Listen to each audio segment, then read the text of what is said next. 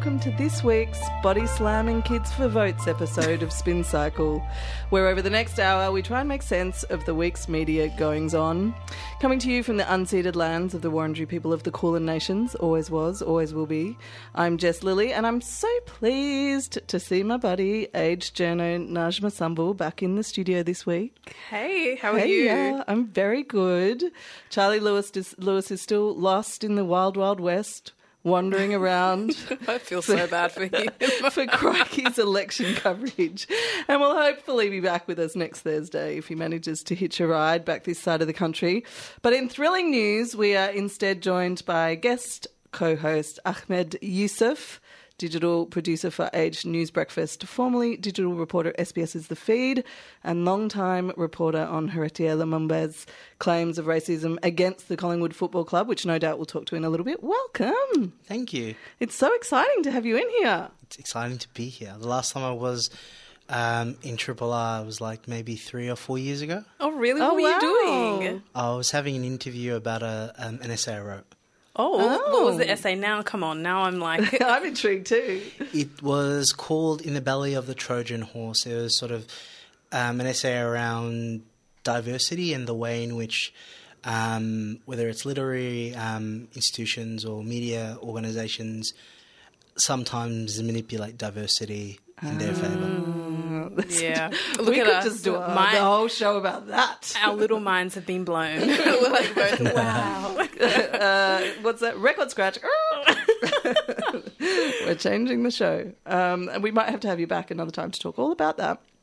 That'd if be you still have opi- opinions, I'm sure you do. Um, in about 15 minutes, we'll be chatting with uh, Palestinian writer and academic Fahad Ali. But first, what has been happening in the media this week that has, you know, made you guys blink twice? Well, I- I, I guess Najma, we're talking off air about um, a new article written by Mostafa Rachwani for The Guardian. Yeah, fantastic article. Um, I think that article, what was it about actually? Might you explain it? Yeah, well, it's sort of about um, the the essence of it was um, lots of Western Sydney Muslims talking about feeling forgotten by the Labor Party. Uh, Western Sydney traditionally a, a Labor stronghold, and it's been a big talking point in this election around a couple of seats, and um, some really interesting sort of findings around. Um, one key sort of community leaders, but as well as just everyday people talking about the feeling of not being in front of mine, and I th- and and whether that might impact their way they vote in this upcoming election on Saturday. Yeah, like we Muslims know you'll vote for Labor, and so we we don't have to really kind of like encourage you, and you know you'll always be there. Just kind of um, was the sentiment of I think one person, a couple of people in that article. But you had an interesting. Um, opinion online where you kind of related it back to um, some of the outer western suburbs and northern suburbs in Melbourne. What was your opinion on that? Well, I, I think it's more of a sort of. It could be a thing that develops in Melbourne um, as well. So we've got. Just look at the seat of, of Calwell, very safe Labor, has probably it's probably one of the safest seats in in the country, um, with a very young demographic now emerging. And some of the sentiments in the article Mostafa um, had written was parents would vote Labor, and now their their children are changing, and we're seeing that same demographic start to lift. Um, so it'll be interesting because a lot of the time, from conversations that I've had with people who live in those areas, it's the same feeling of forgotten, and we're seeing the coalition strategy being really about the the suburbs. It's been very like um, Scott Morrison has interesting, isn't it? yeah, Scott Morrison's been to Parramatta a number of times, um, visited a number of Western Sydney I seats. think something like five times. I Yeah, heard. so Yeah, I being think it was reported. five. Yeah, yeah. He went to Eid prayer in Parramatta as well. Oh, yeah. So I think it's it's really interesting um, to see how the political parties start to engage in these communities, and I, and I think especially as those communities get older, how they become more important. Yeah. Well, I'd be interested to see what happens with that because I don't know if I maybe have missed some of the reporting on it, but I, I just find it really kind of hard to believe that Scott Morrison is going to get anything from people in predominantly Muslim suburbs because of you know kind of the Toke saga. You know that was pretty like Well, yeah, but I think if you combine that um, presence in in the community with the just that insistent message on economic um, strength and you know all, all of that sort of stuff, maybe. I mean, what do you think? What do you think about just the representation overall in the media of um, you know issues relating to diverse communities and to Muslim communities? Has has the media been representative, or do you think that they've sort of also forgotten a little bit? Well, I don't know. I'm, two, I'm always in two minds about this because Muslims aren't a majority in this country. So I think over reporting on Muslims is pretty weird in general. Yeah. Um, but when there's kind of like shit reporting, it's pretty, it's another fucking issue, isn't it? Wow, oh, we're, we're dropping f bombs now. Is- is- is- I did not. I didn't know that's how the spin cycle rolled. Uh, I, I, I guess I It think just, it was a, just it just, things it just up a slipped out. I love it. Oh, forgot I was on air for a second. Didn't. I think, oh, but yeah, like just to get back to that point, I think like what we're seeing, kind of like some of the reporting out in, um, you know, marginal electorates that have kind of like a diverse, if you would call it, um, culturally diverse. Um, you know, Communities. communities, like Yeah. Chisholm that have a, a, like a large number of Chinese Australians, and what you're seeing in Goldstein that have a lot of um, Jewish Australians. I think yeah, some of that, re- like some of the reporting on that, is could be potentially problematic. So when I guess Muslim Australians aren't in the news, for me, it it feels like probably a good thing. Sorry, Flying under you the radar. No, no. I, I think it's. Um, I think the way the media reports on Muslims and, and other communities needs to be a lot more sophisticated. Yeah. I think often it's using shortcuts like community leaders who may or may not be representing their communities. Um, and There's, yeah, there's a lack of due diligence that's done that feels like who is this being written for? Because it doesn't feel like it's being written for the community. Because a lot of community me- um, members immediately can look in that and poke holes in that story. So for me, yeah, sorry to cut you off, but you know, I think that's probably the first thing that comes to mind. Yeah. And and I think the way in which um, these communities get older and more politically savvy, and also their need for sort of um, traditional media now starts to not really matter as much because you've got things like TikTok, Instagram, Facebook, um, YouTube, etc., where they don't actually need to be as present and because if if someone puts out a tweet and they're a big personality in, in any community or a Facebook post or an Instagram live or whatever it might be, that will then get picked up eventually. So the mainstream news isn't necessarily the the sort of the biggest way to communicate with a lot of communities anyway. The media's diversified so much. Well, I guess it's also a thing where you need to be un- you need to understand where those communities are as well, Yeah. and it's not just this homogenous space where they'll all be in that space as well. I think it's what are you actually doing to to engage them, but also engage them in a very interesting and more. I'll give you an example. There was a really good story today that two of my colleagues done, Meghna Bali and Ariel Bogle, about um, both Scott Morrison and Anthony Albanese unknowingly putting on a ultra national Ah, yes, yeah scarf, the Hindu yeah. national staff uh, scarf sorry um, that had some very sort of ultra national symbolism Mm. um, but didn't really understand what they were putting on right so Mm. it's so it's about sort of how do we engage with these communities and understand the, the sort of one the sort of geopolitical issues that exist and how that might like I, I I'm curious about how Mus- Indian Muslims would feel about um, Anthony Albanese and Scott Morrison wearing that um, unknowingly. Yeah. So that it's it's these things, right? It's about sort of both uh, the the capital P politics, but also the sort of media class understanding those issues because I don't think they do very well. And uh, and getting deep on like under getting the right people to rather than just those surface photo ops. Yeah, and I've, I think the, the problem is that it's either that they view these communities as being quite simple and they can report on it from a very specific angle, or they see it as far too complex and they don't want to touch it with a 10 foot pole. Mm. So it's like the extremes of both ends. And you know, you need to be obviously somewhere in the middle. But I think it's just do your job better, especially politicians. Like, just do your due diligence, Mm. and like, especially in terms of reporters as well. Like, they're pretty slammed and like understaffed and under resourced. so I think. Um, No, I think no, I, I don't like that dis- excuse. yeah? Yeah. because media institutions can create a a structure where there's an ability to do that better. Yeah. um, and it's just about prioritizing that, especially when you are in a country.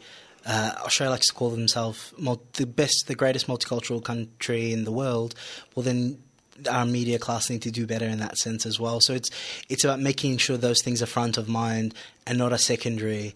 Um, when you're doing a story about a, I don't know, let's say an organisation and um, an, an NGO releases a racism report that finds X, Y, and Z is happening. Now you're hunting hardly, like really hard to find a case study from that community because you have no networks whatsoever Yeah. in those spaces. You haven't developed the relationships So it so over aga- time. So again, it's it, it's it's doing a due diligence and not thinking this is like, oh, we're just going to go now and not think about what happens afterwards. Keeping that loop open and making sure that constant sort of engagement and also critical engagement because it's not as if these communities are all perfect. You have to scrutinize them.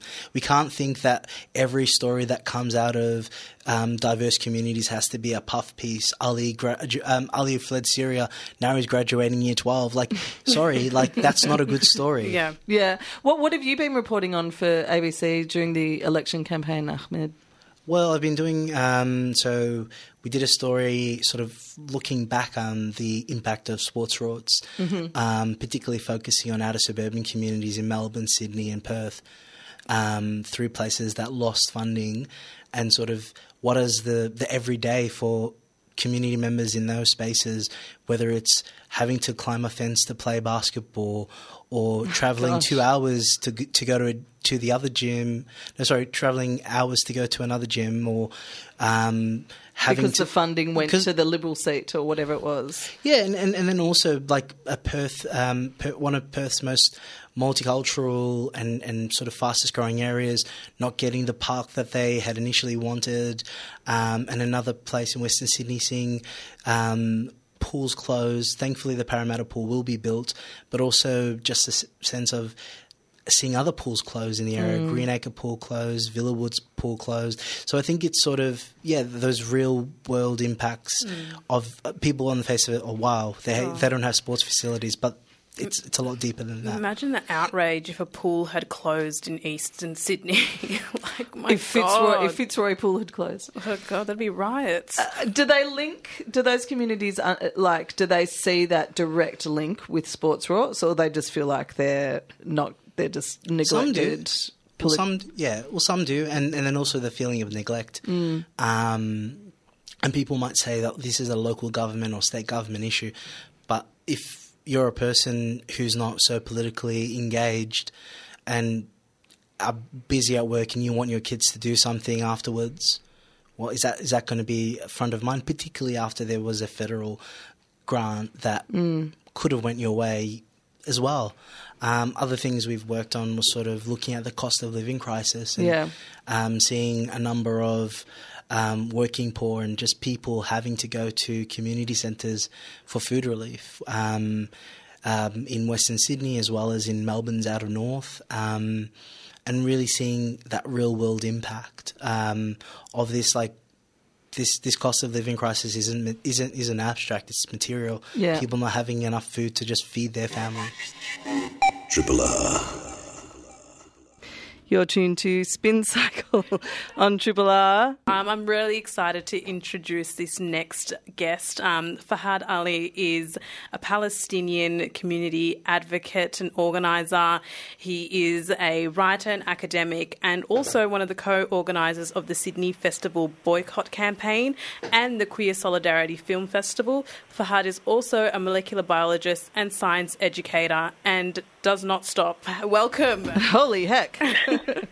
Hey, thank you so much. Well, thank you so much for coming on. Um, I just kind of have been a little bit, you know, I think the whole world has been so shocked by Shireen Abu Akleh's death um, at the hands of the Israeli um, Defence Force, and um, it was quite shocking to see an icon um, who brought so many stories to the forefront about the Palestinian situation, the occupation of um, Palestine, and um, I just wanted to ask you, how did you kind of, how did you take that news?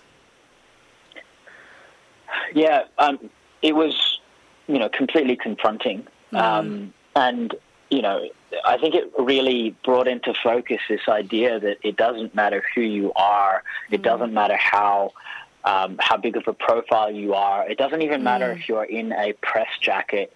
If you are a Palestinian, you are considered a legitimate target, and that that is truly. I mean, the violence that um, you know that killed Shireen Abu Akleh is no different from the violence that you know Palestinians you know have to contend with on a daily basis. Um, it was just such a reminder of that fact. And so I guess, like, as you know, one of the co-organisers of the Sydney Festival boycott, um, there's been so so many developments. Um, in, in regards to the BDS movement, there have been, you know, anti-BDS laws um, being put into Parliament. Even on the um, day that Shireen Abu Akleh was murdered, um, you had Prince Charles um, give in like an address that they were going to have anti-BDS laws in the UK. Um, how do you kind of like begin to figure out the path forward to try and mobilise against this kind of movement?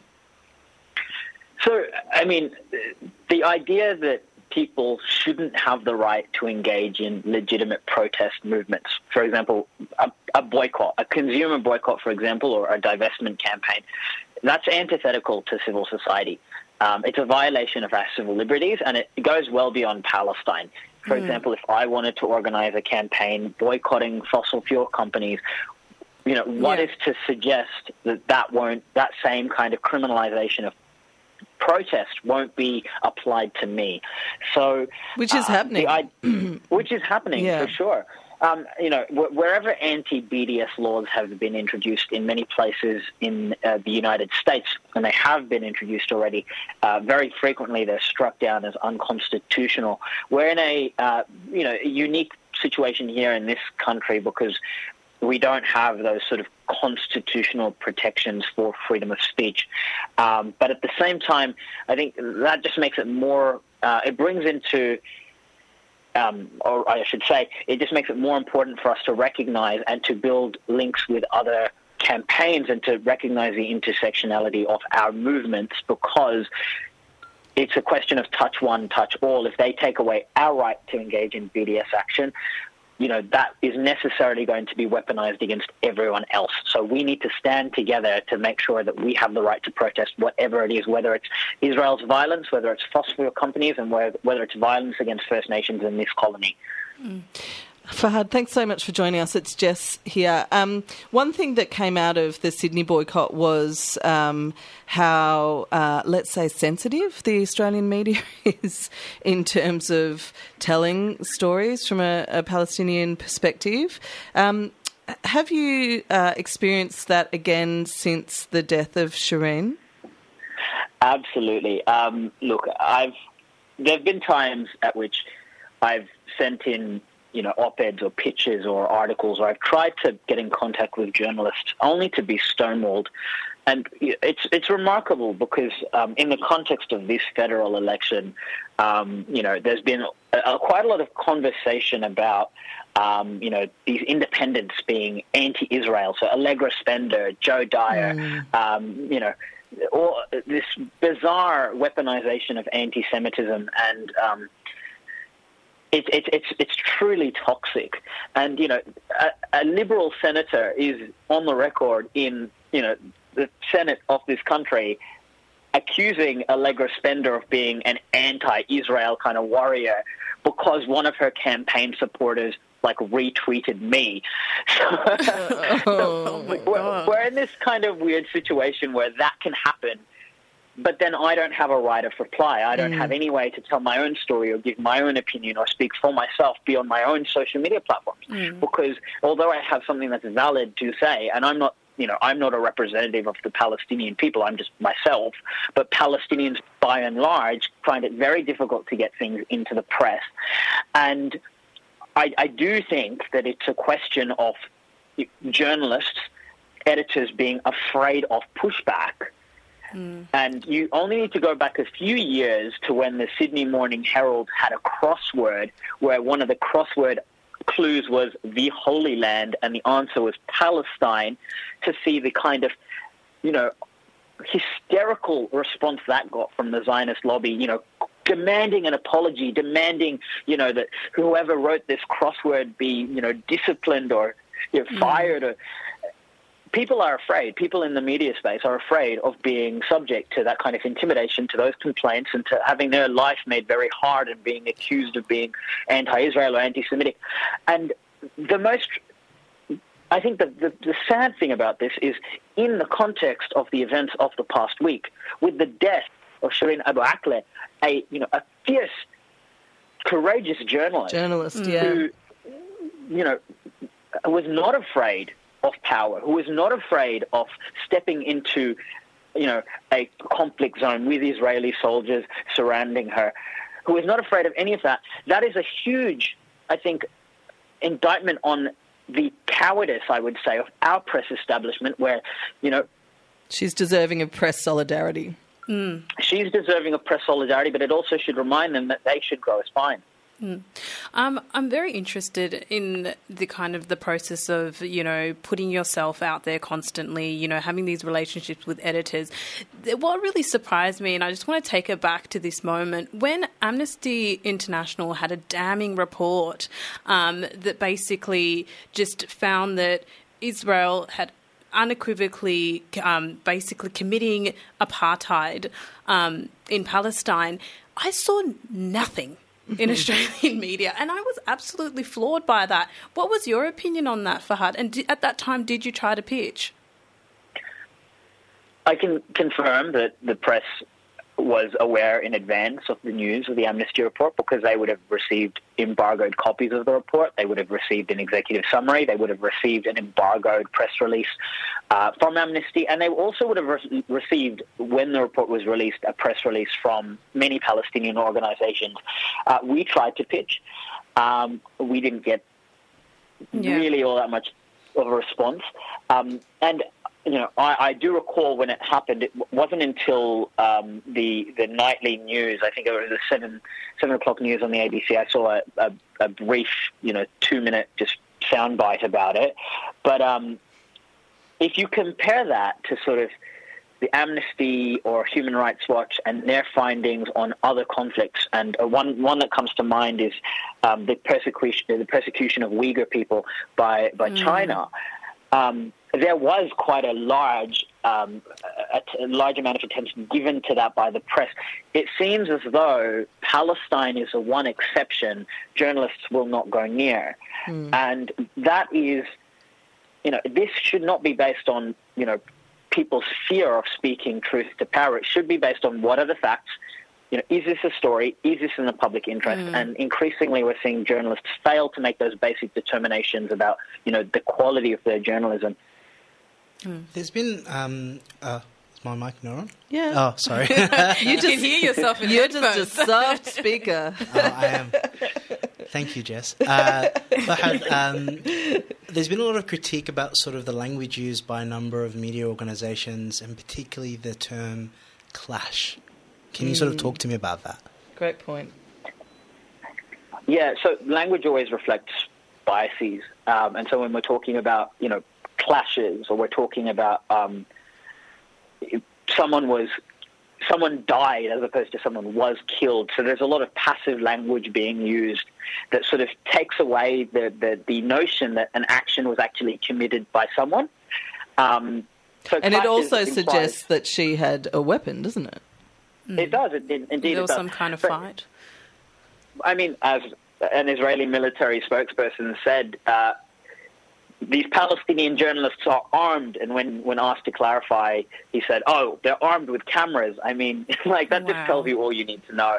But um, you know, whether it's Israel bombarding the Gaza Strip or whether it's, you know, attacks on um, peaceful protesters or any number of things, this is described as a conflict. It's not a conflict. It's a, it's a, it's a settler colonial regime that inflicts apartheid upon, uh, you know, largely defenseless population. It's not clashes. It's violence being committed by an occupying power against an occupied people. It's not, you know, and that language is deliberate. And you know, I, these press organizations know because they're called out on it constantly when we see Shireen Abu Akleh died, mm. as opposed to Shireen Abu Akleh was killed by Israeli fire. Mm. Like, that tells you a lot about the implicit biases and the fear of these press organizations for speaking the truth. And Hmm. When we saw the um, funeral, um, Shireen's funeral, the some of the images that came out um, on Al Jazeera when they were broadcasting it live mm. were absolutely shocking, horrendous, uh, horrendous, mm. and and the the fact that I guess um, the Israeli forces were emboldened to attack a funeral procession procession in that way. Um, de- sort of, sort of talks to what what you've been talking about in terms of the world almost turning its back in a way on a problem that's too hard or something. I mean, how how does it feel when you see something like that in terms of the and then compare it to the international response, Fahad? I mean, it's it's genuinely heartbreaking, um, and and it's not just the funeral. I recall uh, earlier this year um, there, uh, as the as the Russian invasion of Ukraine was ongoing, um, there was mm. quite a lot of images off Gaza um, being shared that were misattributed to sort of like you know Russia's actions in Ukraine. Mm. Um, and, and, and people took those very, very seriously. It was like there'd be a mm. caption, there'd be a video of uh, Ahed Tamimi, you know, a, a young yeah. Palestinian activist, and it would say, Ukrainian girl fights Russian soldier. And it's like, no, that's a Palestinian girl fighting an Israeli soldier. But isn't um, it interesting? The response is positive when when they think it's a Ukrainian girl. It's yeah. almost like a test in um, psychology, putting that yeah. same exactly the same image with a different context and seeing the different response. Absolutely, and I'm not. I'm not trying to claim that you know it's a it's a question of either or. I mean, we we should be able to feel solidarity strongly about multiple of different course, things. Yeah. Um, however, when our people have been under occupation for seven decades, more than seven decades, when these things happen constantly, year after year, ceaselessly, the violence has never, for once, ceased. Mm. What are we going to do?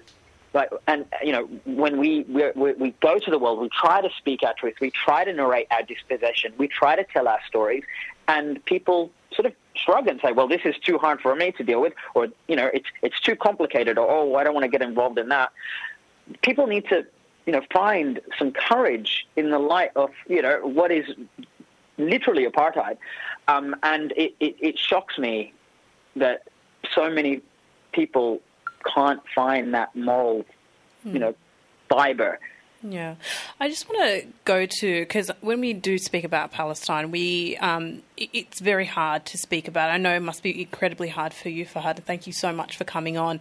Um, but I want to go to one of the real successes of um, you know some of the campaigns that you've been behind. You know, the Sydney Festival boycott mm. was really, really something to behold. How was it possible?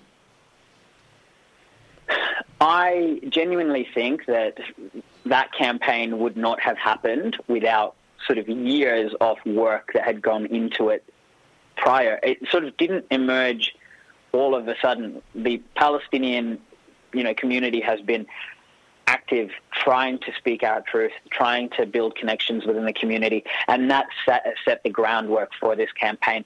But one of the most important things, I think, was that we didn't go in with a prescriptive focus. We didn't go in telling artists what to do, mm. um, or you know, we didn't we didn't demand people boycott the festival. We actually built a coalition, and we didn't draw a line between we are the activists, you are the artists You know, I myself am a writer. There are many people involved in the organizing group who themselves were performing artists or who were already billed to be a part of Sydney Festival before the sponsorship was announced.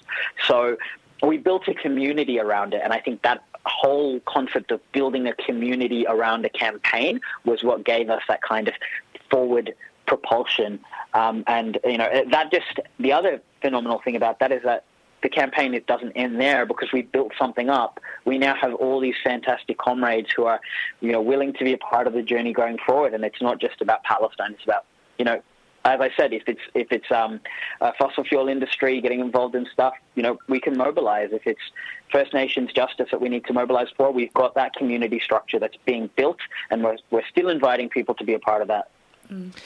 Thank you so much for joining us this evening, Fahad. We've been talking about um, the Palestine and, and how the media seems to very much grapple with the ongoing um, apartheid situation there uh, with Palestinian writer and academic Fahad Ali. Thank you so much for joining Spin Cycle this evening.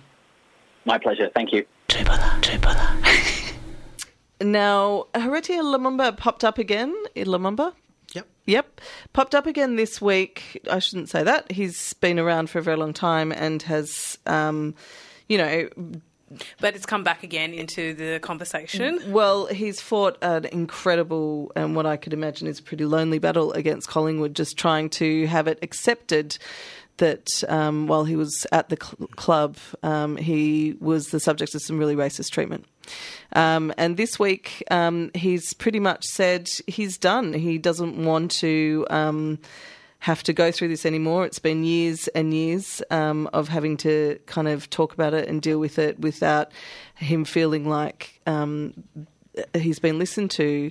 But there was a little bit of sting in the in the tail. And Ahmed, you've covered this story a lot. Can you tell us a little bit about what happened this week and a bit about the journey that Heritier has been in, been on with the club and with the media, really? Well, um, sort of what happened this week was um, Heritier releasing some of the recordings that he said he had um, about the club wanting him to be traded and him not wanting to go. Um, and I guess the thing about Heritier Lumumba's story has been a really interesting one because it's not new, like you said. Um, he had talked about all these issues back in 2017 and it um, had the support of four former teammates sort of corroborating that his nickname was Chimp. And then he does an interview with the project. Um, it doesn't go so well, and then that's blackout silence afterwards. Why didn't it go like? Why didn't it go well again? Well, he was accused of making it up, wasn't Yeah, he? by- Pretty much. Yeah. And and um, I don't think in the interview uh, Waleed or other sort of um, project sort of analysts sort of took the the four teammates Ah, seriously. yeah. I remember this. So Um, you gaslight a black man, right? Okay, that's old story. And, and and sort of what happened since was sort of um, that famous Nathan Buckley um, press conference where he says, "I hope H is doing all right. I know he's going through it."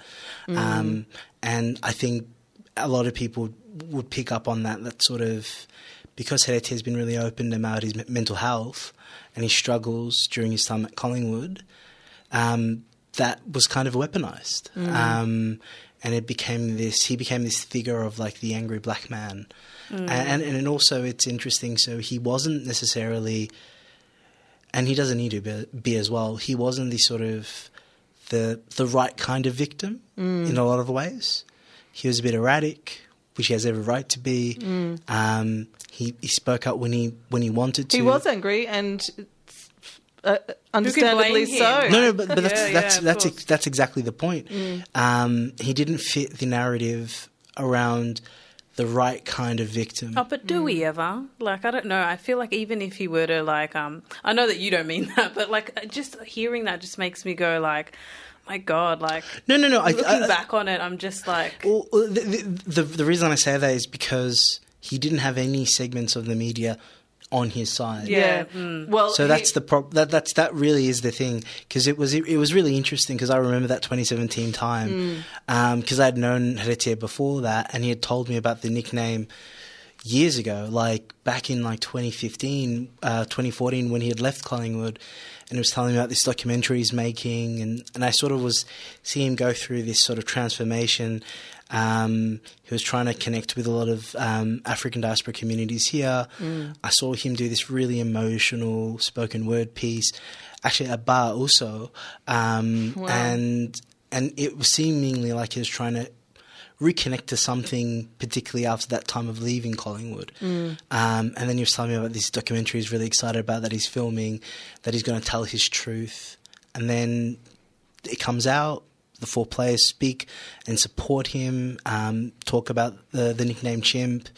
He does one interview that um, seemingly discredits him, and then he leaves the country for however many years. He's been back once, and then COVID's hit. He's been he's been really sort of struggling with that because his mum lives in Perth. Um, And where is he now? In LA? He's in Los Angeles, and and another reason why he sort of wants this saga to end is his his wife's um on uh, she's pregnant and they're going to have their second baby very shortly. So I think he just wants to hit the end button on this situation. And I and I also think it's interesting because when when I did my story in 2020 during the Black Lives Matter protests, um, I spoke to the first two white Australian footballers that he'd played with that corroborated the nickname, and I don't know whether that played a part in the re-emergence because um, you had Leon Davis, Chris Egan, Andrew Krakouer, and Shea McNamara. Shea McNamara being um, the white the white American um, who'd come to play in the AFL. So I do wonder had there had those two footballers spoke then whether there'd be more belief around Heritier. I mean, it also is football culture, right? And this was before the. Um, he must have felt some vindication after the Do Better report, and you know Eddie McGuire couldn't hide any longer, and his response just. Well, can I say something about the Do Better report? Um, that I don't think a lot of people realize at the time, and I sort of elaborated on Twitter. So it, it they released the Do Better report on the deadline of my story. so I, I, I gave them a deadline. um, On the it was the twenty second of June. It was a Monday. Um, that was my deadline. Cut of business. So they knew you were writing about it. Oh, and I told them that that Brent Macaffer and Chris Dawes had gone on record with these allegations, and I was waiting for a response. I called, I sent a detailed list of, of questions, and then at like seven o'clock they released the statement about um, this on on their website. And then now I've got to redo my article to include that statement. But then we go out on, on Wednesday, which actually worked out really well because it timed for their press conference. So the And first what a press conference it was. yeah, the first question was my was about my story and sort of, but I, I yeah I do I do find it do find it interesting how still there is elements of people saying why doesn't he just forget about it? But the thing is, I mean, you know, the dominoes fell really in for Collingwood uh, against Collingwood eventually, but they were pulled pick, kicking and screaming, and that and that's what happened in 2017. They closed ranks. Everyone closed ranks mm. about you know around a, a, a particular culture in a particular football club, Yeah. and you know perhaps if your story wasn't coming out, the Do Better report wouldn't have come out that mm. way, you know, and so in the end, what Heritier put in practice was, or, or, or put in motion, was an incredible, um, you know, forced a change in culture, which, who, you know, it's questionable whether that change has happened properly, but whatever. Well, the, It the made it players wouldn't have come on record without Heritier asking Yeah, them. yeah. That's the reality. Yeah. Like But even just to go back to kind of like some of that criticism um, from people saying, you know, why doesn't he just forget about it and get over it? Uh, They- these they- people are white, right? That are saying this. well, that, I, I I don't Like- take that criticism as valid. yeah, I know, but it's like, okay, yeah, we don't want to hear from you right now, and um, yeah, so uh, and- how it, like. Obviously, like it's just so weird for people to say to just forget about racism. Okay, come on, be black then. Come give it a try for a day. So But also, it's, it's this, this it's literally True. outrageous. But it's also this idea, right? You you you work at a place for close to a decade, and um, and also in this the piece he sort of uh, back in 2020 really sort of detailed when it happened. They were on a They're on a night out. They're back at the cab. Some of them had a lot of drinks, and he had a bald head, and so they start slapping his head, and they start calling him chimp, and that's Fuck. but also, it's it, Yeah. it, it, b- but but imagine that being your nickname every day at training, every after every game, um, and that's not even to talk about some of the other issues he had and has sort of talked about around the culture. He sto- talks about having to take on this sort of pseudo leadership role in the club as their cultural like cultural diversity sort of inclusion lead sort of thing, um, and that's a heavy weight to bear on a very young man because he's still in his 30s now. Imagine then. Yeah, and especially when your experience of the culture of the club is anything but inclusive or, you know, um, in any way accepting of diversity. That's just in, it's just horrendous. You know, and especially when you talked about how you saw him doing a really emotional stand-up piece and he was trying to reconnect with a community. The whole point of a football club is that it's supposed to be a community. It's supposed to be something that you feel belonging to and part of and trusting and a safe space because you are bonding with your teammates. To be singled out like that, it must have been horrendous for a young man. Yeah. Well- and I, and I will also add though, it's like it's it- it's such a big topic and it's such a big issue. Like anti-blackness is global and it's something mm. that people globally mobilize around. Mm. So to see your you know your peers who are also black who who you know Adam Goodes um, you see what happened with Andrew Yeah. Symonds who recently passed rest in peace um, you know when you when you constantly are surrounded by that kind of disgusting level of anti-blackness like I'm sorry you don't get over that Well, it's traumatic, and, and he's talked about the trauma it's given him. Um, and, and, and also, we shouldn't forget the. Russell Jackson did an amazing piece where he looked back on so many of the stories, Yeah. so many of the headlines. People were angry about him changing his name. People were angry about him just asking the AFL multicultural um, lead whether he would be able to have a chat with Barack Obama because it was a big deal that this black man became president. His father was from Africa Yeah, and course. left. He had a white mother. He his his father was from Africa, died. It's it's it's sort of a thing where it wasn't. It became trivialized, even though it meant so much for him. And it wasn't a story about like, look at this. Um, Heritier Lumumba, or at that point Harry O'Brien, wants to connect with the U.S. president. That's a really cool thing.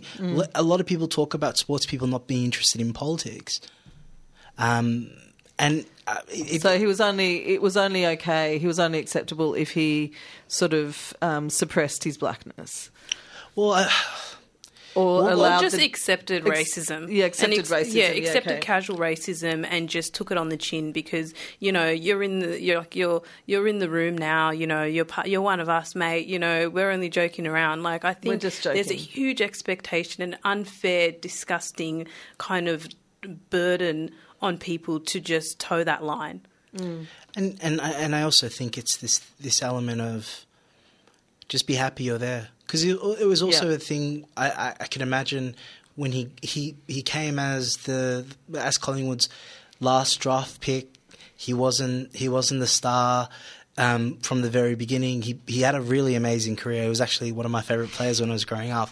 Uh, so it was really, this this whole this whole. I'm actually a Collingwood supporter. Oh so wow! this this, so this you were then becoming his mate and reporting on it must have been a bit of so a it was a really interesting full circle moment, right? Yeah. Because I remember watching the it was the 2011 grand final when Collingwood won um, against St Kilda in those two games. Mm. So it's, it's been a really interesting full circle moment. Um, How many times do you guys talk? Do you guys talk, you know, once a week? Like, what's the relationship? Naj Get- is, Naj is getting under this now. Like, okay. No, now I'm just like, there's two minutes left. How's he doing? oh, he's doing really well. Like like I said before, Heritier is just like he's living his life. He's created a community in LA. Um, he he's um, he's got a lovely wife. Um, has got a young son. He's going to have another child in the next couple of I think very very soon. Um, and he's he's moved on. The, the point that Well, he moved on, except he just needed to have one last crack at Nathan Buckley, which I respect massively. well, he- to tell the, expose the truth. And, and like uh, yeah, he's he's moved on. He's happy, and I'm I'm I'm just very glad for him. I would love to be able to speak about this longer, as I imagine we all would, and you have to come back. Ahmed, it's been so great having you as our co-host. Um, we won't tell Char- Charlie how much it was, how good it was, because he'll be Charlie back next may week. be listening. Shout out, Charlie. You're just better than Charlie. That's the facts. Let's be real. You heard it here first. and thank you so much to Fahad Ali as well for talking, uh, to joining us to talk about Palestine. Stick around for Neil and the Australian Mood Spin Cycle is back with a full house, uh, hopefully next Thursday, 7 p.m. See you then. And that's all for this week. Thanks for listening. You can find us every week on your favourite podcast platform. And you can follow us on Twitter at Naj Samble. At Lily Juice. And at the Shuffle Diary. You can also listen in at rrr.org.au via on demand for the radio version of the show. Want to support Spin Cycle? Become a Triple R subscriber. Your subscription helps keep the station running and helps Triple R produce and create great radio and podcast content like this.